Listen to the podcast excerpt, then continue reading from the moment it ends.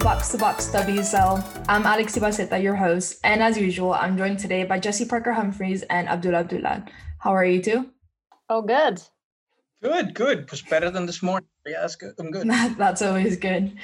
um, we're here this week to analyze all WSL action that happened over the weekend. And the first match of the weekend kicked off at Old Trafford, and Manchester United saw a solid 2 0 win over West Ham in the Theatre of Dreams. Lauren James opened the scoring minutes into the second half from a close range header uh, brought in back from Maria Thorisdottir that finally got used for her height in the box. And a few minutes later, Jackie Groenen slotted an, an exquisite ball into the box for Christen Press to get a first time finish to tally up her third WSL goal. Now, a blow to West Ham, who are still in that relegation battle and now sit at the bottom of the WSL table with just nine points.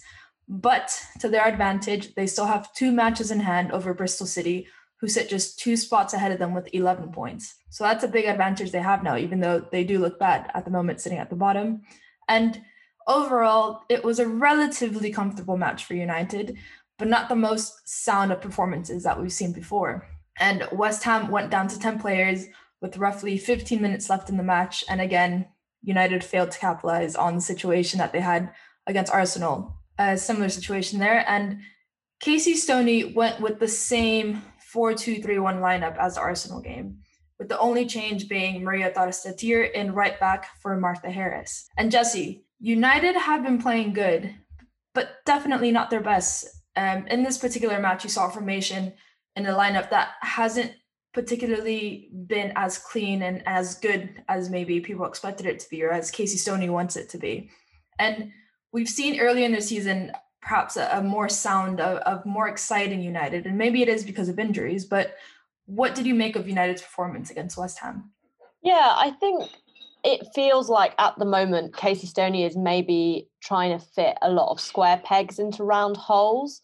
I think with the injuries to Leah Galton and Tobin Heath in particular, she's lost those really effective wide players, both of whom were causing defensive massive issues.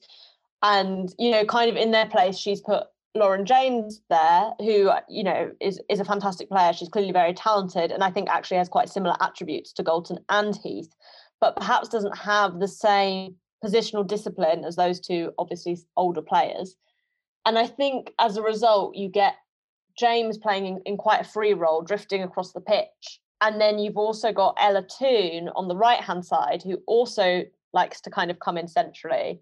Then you've got Lucy Staniforth, who's actually kind of in that more central space. And watching this performance, it just felt like everything became very narrow, very congested. And with West Ham playing a back five, everything was just kind of hap- happening in, in front of in front of their defence, and they didn't didn't really feel like United had the width to kind of go around that. With that being said, I think West Ham look very organised. This isn't the same kind of West Ham team that you know we were seeing earlier in the season. I thought they were pretty impressive actually for lots of it. I thought Grace Fisk in particular like really stood out to me as someone who I felt really read the game well. So it it just felt like she was cutting out lots of opportunities for United before they became issues. I thought she marshalled Christen Press really well as too. But you know, in the second half, we kind of saw Casey Stoney move Jackie Groenen forward a bit more from that front two, and it kind of felt like Ella Toone was coming back a bit more, and then eventually uh, Kirsty Hanson came on for Lucy Staniforth, and I felt like that. You know, Jackie Groenen had a really, really good game. Uh, she looked great playing clo- like close up to Christen Press, and some of her passing was was really amazing. It was definitely one of the best I've seen of the season. So that kind of works, and you know, look, United have had loads of injury problems, and you know when you're still grinding out wins like this, I, I think it's fine. Like I've seen, you know, some people say that they're kind of reco- like relying on players to, to bail them out, but that's why you buy really good players. So so when you're not playing great as a team, you, you have someone to bail them out. So you know, I I just hope that you know I really hope that Press and Heath stay and everyone kind of gets back to full fitness because I just think this United team that we're watching at the moment is is just a shadow of, of what this squad could be.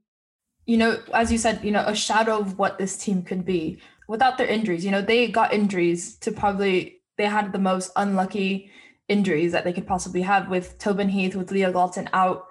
Those were big players that influenced the game very heavily. You know, we saw early in the season against Man City, Tobin Heath got that belter of a goal that that got their comeback um, started, and Leah Galton did step up into that position that Tobin Heath left behind when she got injured, and she brought in that that presence in that attack, the aggressiveness to go forward, the aggressiveness to get the ball back and now she's gone. And like you mentioned, you know, Lauren James has slotted into that spot, but perhaps that aggressiveness in attack is what Man United are, are missing at the moment. And unfortunate for them, yeah, some of their, their best signings and some of their best players have are injured at the moment. And it is looking, I would like to say it is looking likely that Press and Heath will stay for next year. Um, but Abdullah, you know, United enjoyed 74% possession in this game against West Ham. They had 16 attempts on goal to West Ham's 10. So clearly dominant in the numbers. But when you looked at the shots on target, they had the same amount to target target at the end of the game, five five each. And Abdullah, what does this say about this United side? What are they lacking? I guess they're I guess they're lacking um you know, obviously they're lacking that, that that that clinical touch in terms of just you know getting shots away. I think um, kind of touching on what Jesse said earlier, formation now is so narrow with everybody wanting to come inside. You almost have too many people wanting to take shots, and it's more it's becoming more quality over quantity. You know, you've got you got some people who, have, who are excellent at at taking the ball forward and and getting into good positions and wanting to shoot. But the thing is, if if you're going up against the a low block and a compact of back, you know, back five, and you're you're trying to shoot from there. A lot of it's going to go off target because they're just you're going to have bodies in the way, and, and, and that becomes a, an issue. And that kind of just goes to show that they were only able to get the breakthrough minutes into the second half. Also, I think just again touching again Tobin Heath is a huge miss. She's, I think, their best shot taker in the team. Um, and if I look at the rankings right now for this season, Tobin Heath, even though she's been injured for quite a few games, it ranks fifth in the WSL for shots taken per 90 at 3.82, and that's the highest that you know of any uh, United player. And the next one to come in is Christen Press, who comes in at sorry is is Ella Toone at three, you know, at seventh, and then Christen Press at tenth. So you know their best kind of attacker in terms of creating shots and and and doing that is obviously out injured. And I, I think you know, I think this this squad can do a lot better. There, there, there's definitely shades of Casey Stoney trying to figure out what her best attacking unit is. Obviously, you need. I think Thorisdottir finally playing made sense. Like we got their height. I think she had a decent game. But I think the team needs their their identity going forward. There needs to be a set structure, and I think there needs to be that first choice front four almost. You know, I don't think Casey Stoney knows exactly who she wants to play up front. And I think once she has a clean bill of health and everyone's fit and then everyone's raring to go, I think with a little bit more time, I think this squad could do really, really well. Yeah, and you know it is true that perhaps Casey Stoney hasn't really found that that what works best, especially with Tobin Heath and Leah Galton out, particularly. Um, we've seen Lucy Staniforth slip into that number 10 role, kind of playing a bit higher than than Jackie Groenen and Katie Zelem. And you know, that is still new. You know, Lucy Staniforth is a world class player, but it is still new and it's a it's a different style of play than what we were seeing when Ella Toone was in that role. Um, they bring two very, very different players. You know, Ella Toone is more she gets a lot of shots on target because she is good at attacks. She attacks more, but Lucy Staniforth is more of a of a playmaker when it when it comes to that position. And Man United play Tottenham, Bristol City, and Everton for the last three matches of the league. And obviously, you know, Tottenham are struggling at the moment. And we're going to touch on that next because Tottenham Hotspur Stadium hosted the North London Derby, where Arsenal waltzed to a comfortable 3 0 victory over a struggling Spurs side. This was Rehanne Skinner's sixth match without a win. And this was Arsenal's fourth consecutive win and clean sheet kept. It's the first time they've done it ever. They've never gone over three matches with a clean sheet. And I was there at the stadium and it was a really enjoyable watch. I dreaded having to work there because I just wanted to sit back, sip my coffee, and, and just watch the match.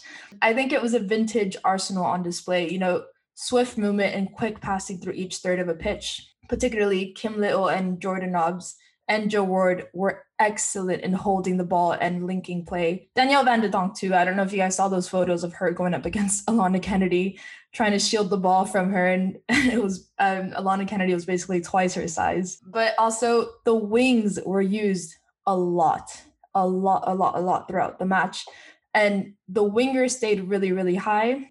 Most of the time, when they got the ball, they would cut inside and let Noelle Maritz and Katie McCabe overlap. That is how Arsenal's first came first goal came about.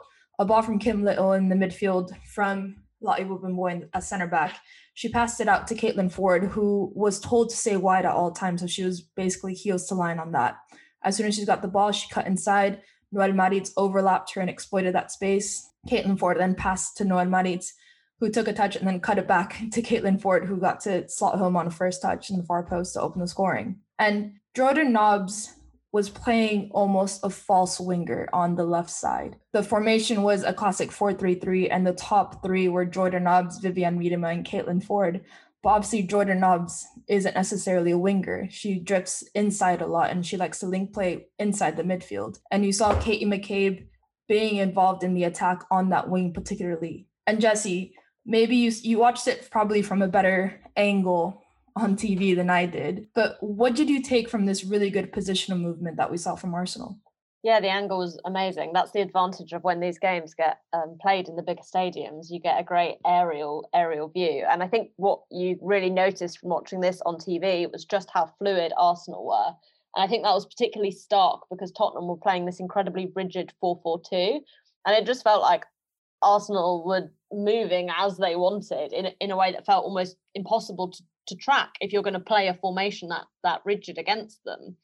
And yeah, I, I agree. I, I know uh, Abdullah also wants to touch on, on the fullbacks, but I think what's really exciting about Katie McCabe in particular, when when she kind of plays on that same side as as Jordan Nobbs, is not only is she able to overlap Nobbs? when Nobbs cuts inside, Katie McCabe is also very good at cutting inside, and I think it's that kind of that's the kind of flexibility that actually makes it so hard to defend against. It's so unpredictable when it works and and when it's going well. Um, and I will say, actually, to be fair to the 18 year old fullback Esther Morgan that Tottenham are playing, I thought she had a relatively good game. After about 15 minutes, I thought, oh my gosh, this could be an absolute nightmare for her. But you know, she she definitely didn't like embarrass herself in it, any it could have been worse to say the yeah least. given who she was up against i i thought it, it was pretty impressive. Um abbie mcmanus on the other hand uh, had a less than good game. But yeah you know I, I i thought this was like yeah arsenal at their their very fluid best but i think spurs kind of helped them out in that respect. And yet abdullah you know touching on those fullbacks noelle maritz and katie mccabe were ever so present in the attack Kate McCabe scored that third goal. Yes, that was a third goal. She cut off uh, a pass back from the Tottenham defense and she just capitalized out on a 1v1 with the keeper. You know, she is her attacking presence as a defender is absolutely ridiculous. And Abdullah, what were your thoughts on the fullbacks in particular in this game?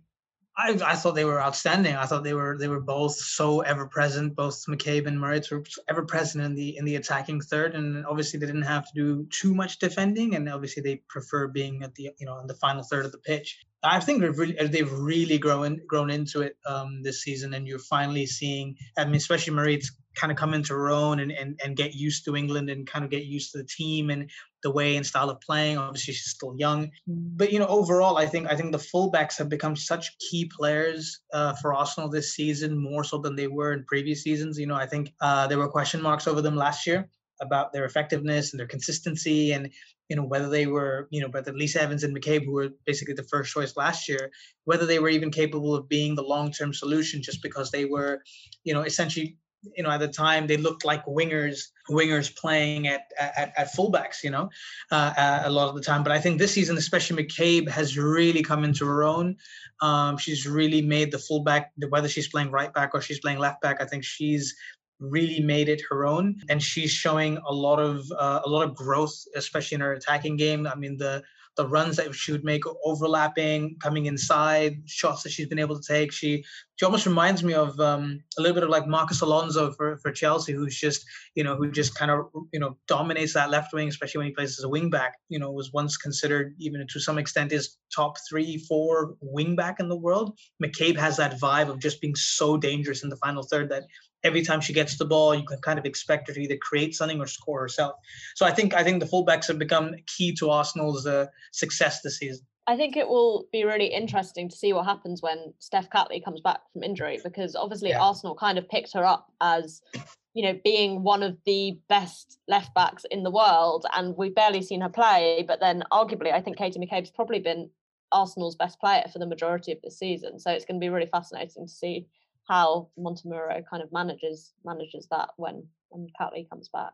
Yeah, it says there's a lot of choice for him now, which I think if he's going to be playing, if they manage to reach the Champions League positions for next season, you're going to need a, a, bigger squad and, and having four essentially four excellent choices at fullback for rotation purposes is going to be essential. But yeah, it'll be interesting to see who he eventually ends up opting as his you know first two choices. Yeah, definitely. You know, we talk about Steph Catley being one of the most underrated signings in the summer because it, you know, her quality is is ridiculous, and sadly, we haven't been able to see her play that much in an Arsenal setting, sort of say. And it is true, you know, Katie McCabe. I think at the beginning of the season, a lot of people were asking her about, you know, this new competition with Noelle Maritz and and Steph Catley, and she was kind of like, you know, I know the quality that there is, and I do need to step up my game. And unfortunate for Steph Catley, maybe fortunate for Katie McCabe that the Australian has been out with injury, but Katie McCabe has definitely shined in that position and, and has, you know, proven proven it really hard for, for Joe Montemurro now to kind of pick his best starting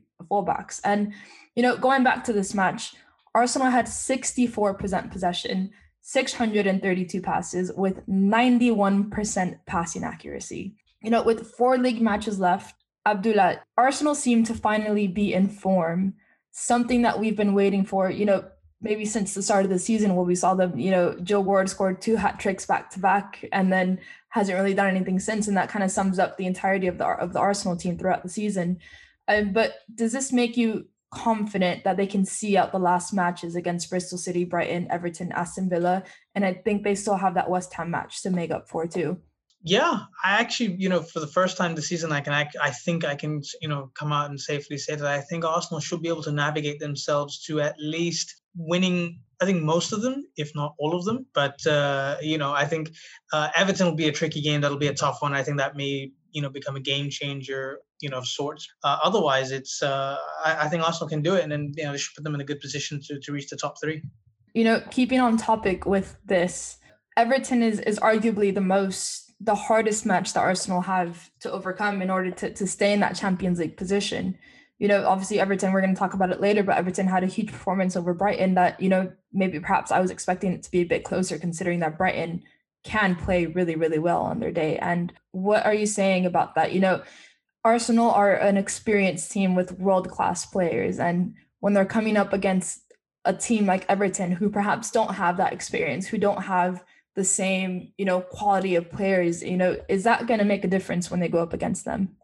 Yeah, I think so. Um, that's, a, that's a good point. I do think it is uh, it is something that's going to be uh, that's going to be a huge a factor in, in the game. Everton have surprised people with their form this season. They started off well. They were, I mean, they've been patchy, but they've had really good moments through the season. You know, they They've made some smart, uh, you know, some smart acquisitions. Valerie Gauvin has been an excellent signing. I think Izzy Christiansen from Lyon has been a very, very smart pickup as well. Claire Emslie, Nicoline Sorensen, I think these players are really, really good. I think this season might come too soon for them to be able to maybe sneak into the top three, four. I, I think give it a couple more, give it another season of experience playing with each other, getting used to the league, and once they get a little bit of momentum going, you know, over the next couple, you know, over the next season or so, I think they can really challenge for that top three, top four position. But I think for now, Arsenal's experience, the quality of players that they have across the pitch, I think that is I think that should be good enough to to see them through. Though, um, you know, we can't we can't completely rule out Everton being able to cause an upset of, of sorts. But um, I'm pretty confident. I think Arsenal should be able to navigate their way through that. Though that I think that should be their toughest assignment uh, for the season. Yeah, and and moving on to a different match now. Manchester City labored to a 1 0 victory against Reading. Despite creating a host of good chances, it looked like City were going to suffer the same fate as they had early in the season of failing to capitalize on their opportunities. That was until Lauren Hemp stepped up with a scintillating dribble to go past four Reading players and square the ball to give Chloe Kelly an easy tap in in the 87th minute of the match. Still, it was hardly the most confidence boosting 90 minutes for a Manchester City team who will be attempting to overturn a 3 0 deficit against Barcelona on Wednesday. Gareth Taylor had rested key players with Ellen White and Sam Mewis dropped to the bench, which also meant that we had finally the opportunity to see Rose Lavelle play in her favorite midfield position.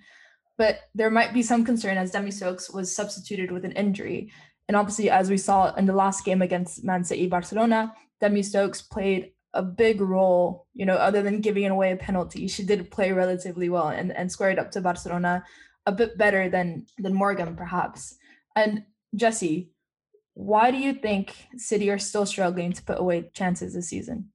Yeah, it's a, it's a strange one. I mean, I think obviously dropping Ellen White to the bench was probably the the main cause of this today. Um, Gareth Taylor put Georgia Stanway up front, and I just really don't like Stanway in that kind of central striker role at all. I, I don't think she's got any of the clinical ability to kind of make the most of that position. And I mean, Lucy Bronze had a number of like good opportunities. Grace Moloney, the the Reading goalkeeper, had a pretty good game to be honest. Um, even if she was almost lobbed, because apparently she's five foot six, which I didn't realise, which is a very strange height for a goalkeeper. But yeah, it, it just felt like quite a, a languid City display. I thought Lavelle was pretty decent. She feels a lot more mobile than Mewis, and I thought her link up play with Bronze and and Kelly was a lot more dynamic than than maybe it is when Sam Mewis kind of plays in that position. But at the same time, it, it kind of felt understandable that it, it wasn't great because Lavelle hasn't had many minutes there. So you, you could kind of see something of the spark, but it, it wasn't really quite linking up. And, you know, Lavelle had another number of opportunities to kind of shoot from positions that you would normally think were her kind of favoured positions to shoot from, kind of that edge of the box area, which we've seen her be so effective from for the United States. Um, but it just doesn't feel like she's got much confidence at the moment, which I, I think isn't really helping there. In general, as we mentioned earlier, you know, this wasn't perhaps the the most convincing 90 minutes and convincing win that that City perhaps needed against the big tasks that they're being asked to do uh, to come back from a 3-0 deficit against a high-flying team, Barcelona. And Abdullah, you know, a shaky and a very marginal win for City, who have this big match on Wednesday what are your thoughts on how City will get on Wednesday? On Wednesday, you know, after seeing this match, after seeing what they lack, uh, do you think that they're capable of, of a comeback? I know people can't see my face, but you two can. and I'm sitting here smiling and like, honestly, like I think I think the tie is over. I think the tie was over last week once they won, once Barcelona kind of won three 0 um, this performance doesn't give any do anybody any favors. It doesn't you know instill any real confidence into you know I think into fans you know at least into my mind that they can mount a comeback. Uh, I don't know. It's it's it's it's weird. Like one week we get a, a clinical, amazing Manchester City side, and then the next week we get someone who's completely different. You know, and it comes back to a little bit of inconsistency again you know, I think Rose Lavelle not getting it, like you know, you know, you guys, you guys touched on already. Rose Lavelle not getting consistent minutes, I think, has really hurt them. Uh, has really hurt them this season. Um, her not being able to play. I know she's been injured in the beginning, and I know she wasn't able to do do. But but you know, the last couple of months, um, there have been times where she's been fit, she's been on the bench, but she, she's not been utilized for longer than you know 15, 20 minute cameos, 10 minute cameos. And I think if she had played more 90 minutes or even 45, 50 minute games, I think now you'd be able to, you know, get a player who would be in form, is anywhere world class. We've seen her, you know, do well at the World Cups, do well at She Believe Cups. You know, she was the MVP a couple of months, you know, a month or so ago in the, in the recent international break. So the potential having a world class player there and not getting enough minutes, I think, is is baffling to me. I don't know. I don't. I don't. I don't think. I don't see City being able to progress past this Barcelona side, especially with this Barcelona side having stepped up a gear over the last couple of seasons. They've been, you know, I would even go go as far as saying that they've been the best performing side in Europe uh, this season. You know, I can see them going. I can see them, you know, potentially going all the way to the final again. And um, you know, who knows? Could it does it set up a potential rematch with Lyon again? We don't know, but you know, we, will find out. Uh, that's definitely one to see, especially if you have do, Barcelona do get through and, and we see them playing against uh, in the semifinal. That would be uh, the ultimate revenge for Barcelona.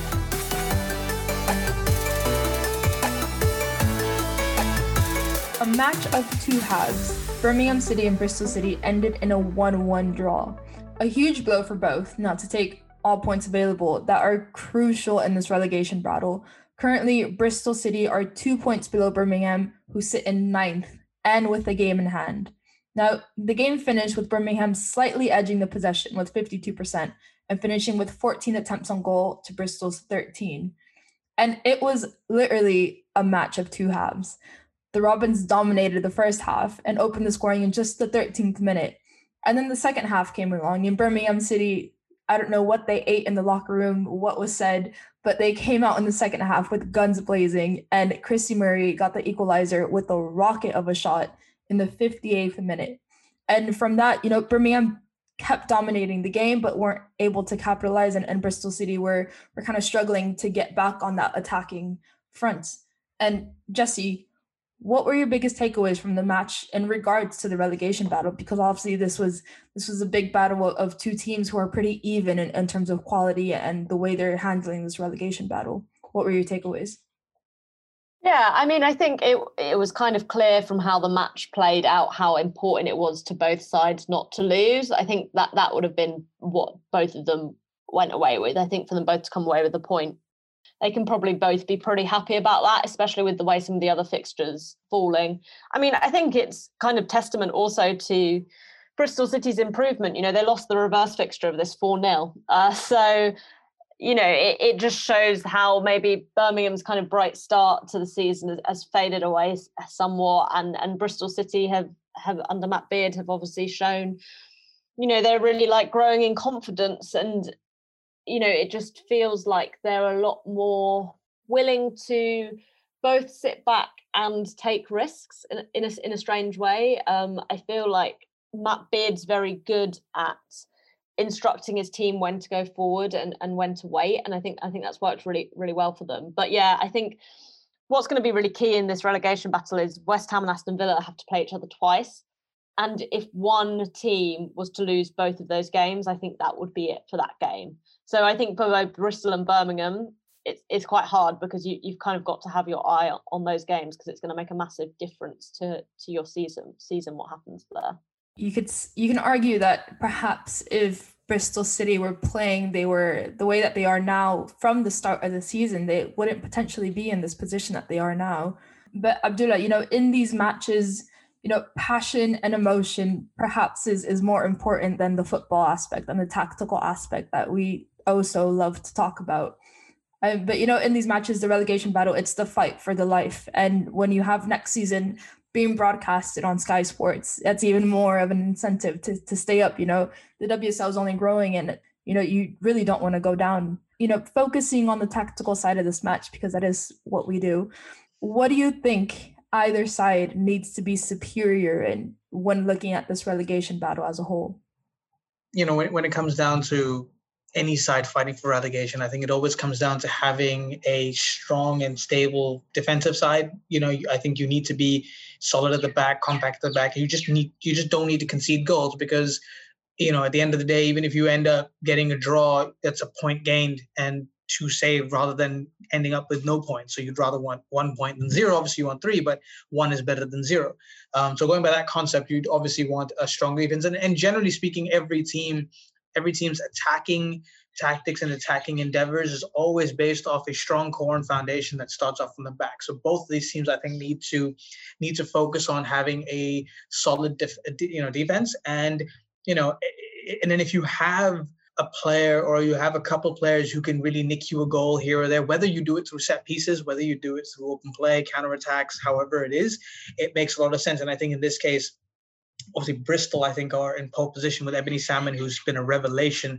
You know, I don't think she's been talked uh, talked about enough. Again, another one of those underrated players of the pod that I'm just gonna plug in here, Ebony Salmon here, but she is the. I think she's the difference between the two sides. I think, you know, whatever happens, if she's on form, then I don't see anything anything other than Bristol staying up. But yeah, it always starts with a core core defensive foundation being strong, and you can build up from there.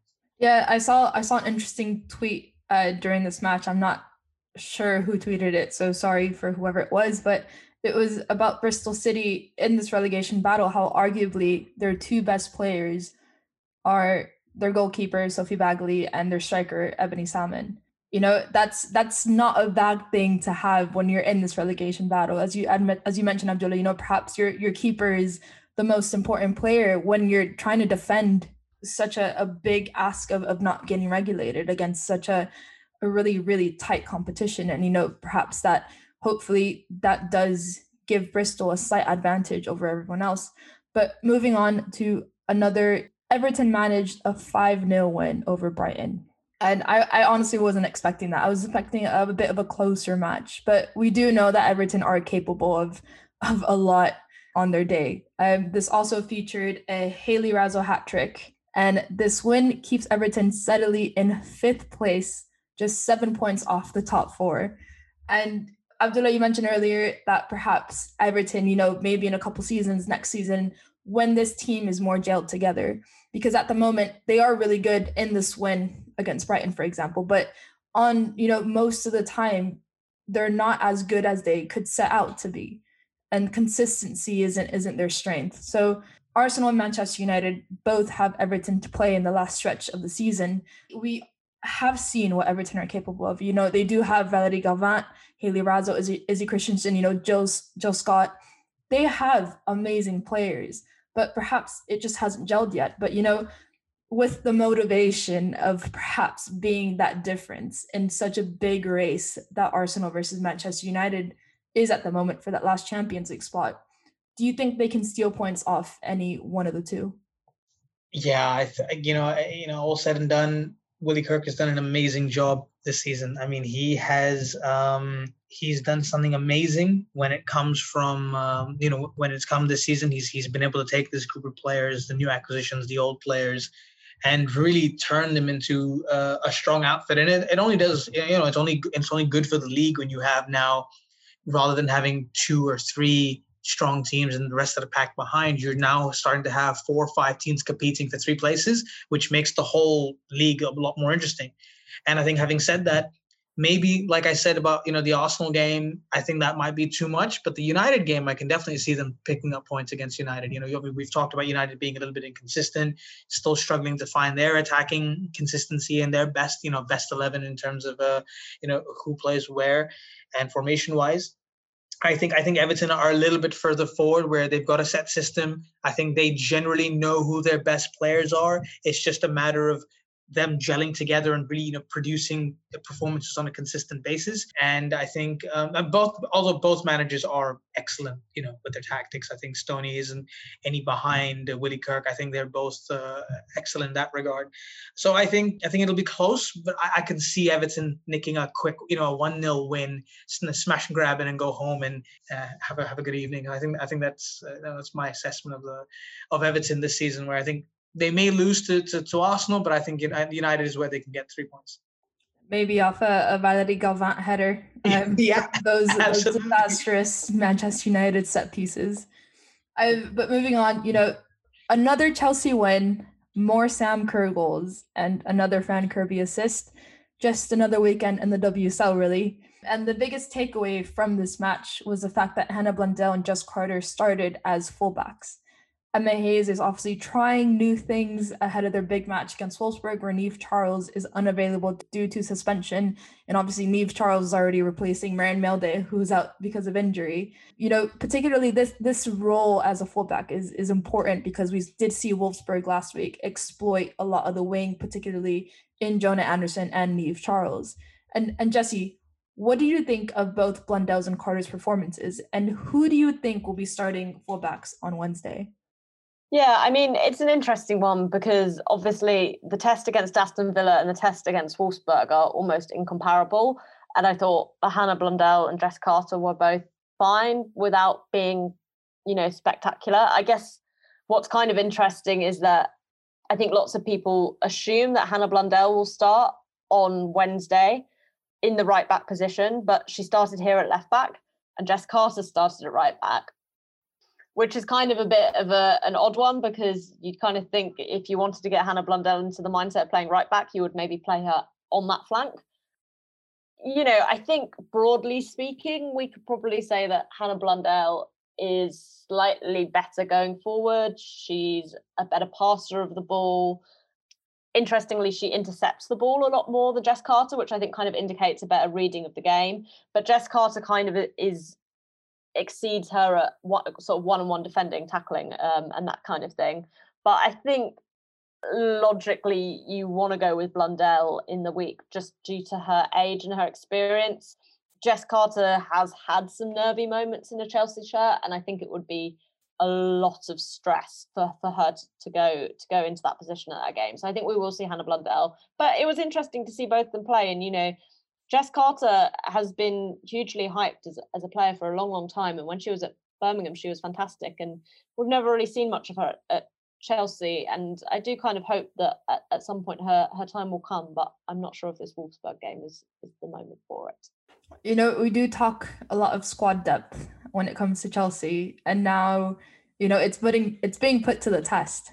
And you know these two players that are up for replacements for the first two choices of, of a Chelsea side haven't gotten that much playing time this season, haven't gotten the opportunity to gel with you know this new formation that perhaps we're seeing with with Pernille Harder in the midfield and everything. So it's definitely going to be interesting. And obviously, Lena Oberdorf is going to be absent for uh, for Wolfsburg, so maybe it gives Chelsea a bit more of a chance. But um, obviously, then you have Ingrid Engen to worry about, so it's still going to be a good watch.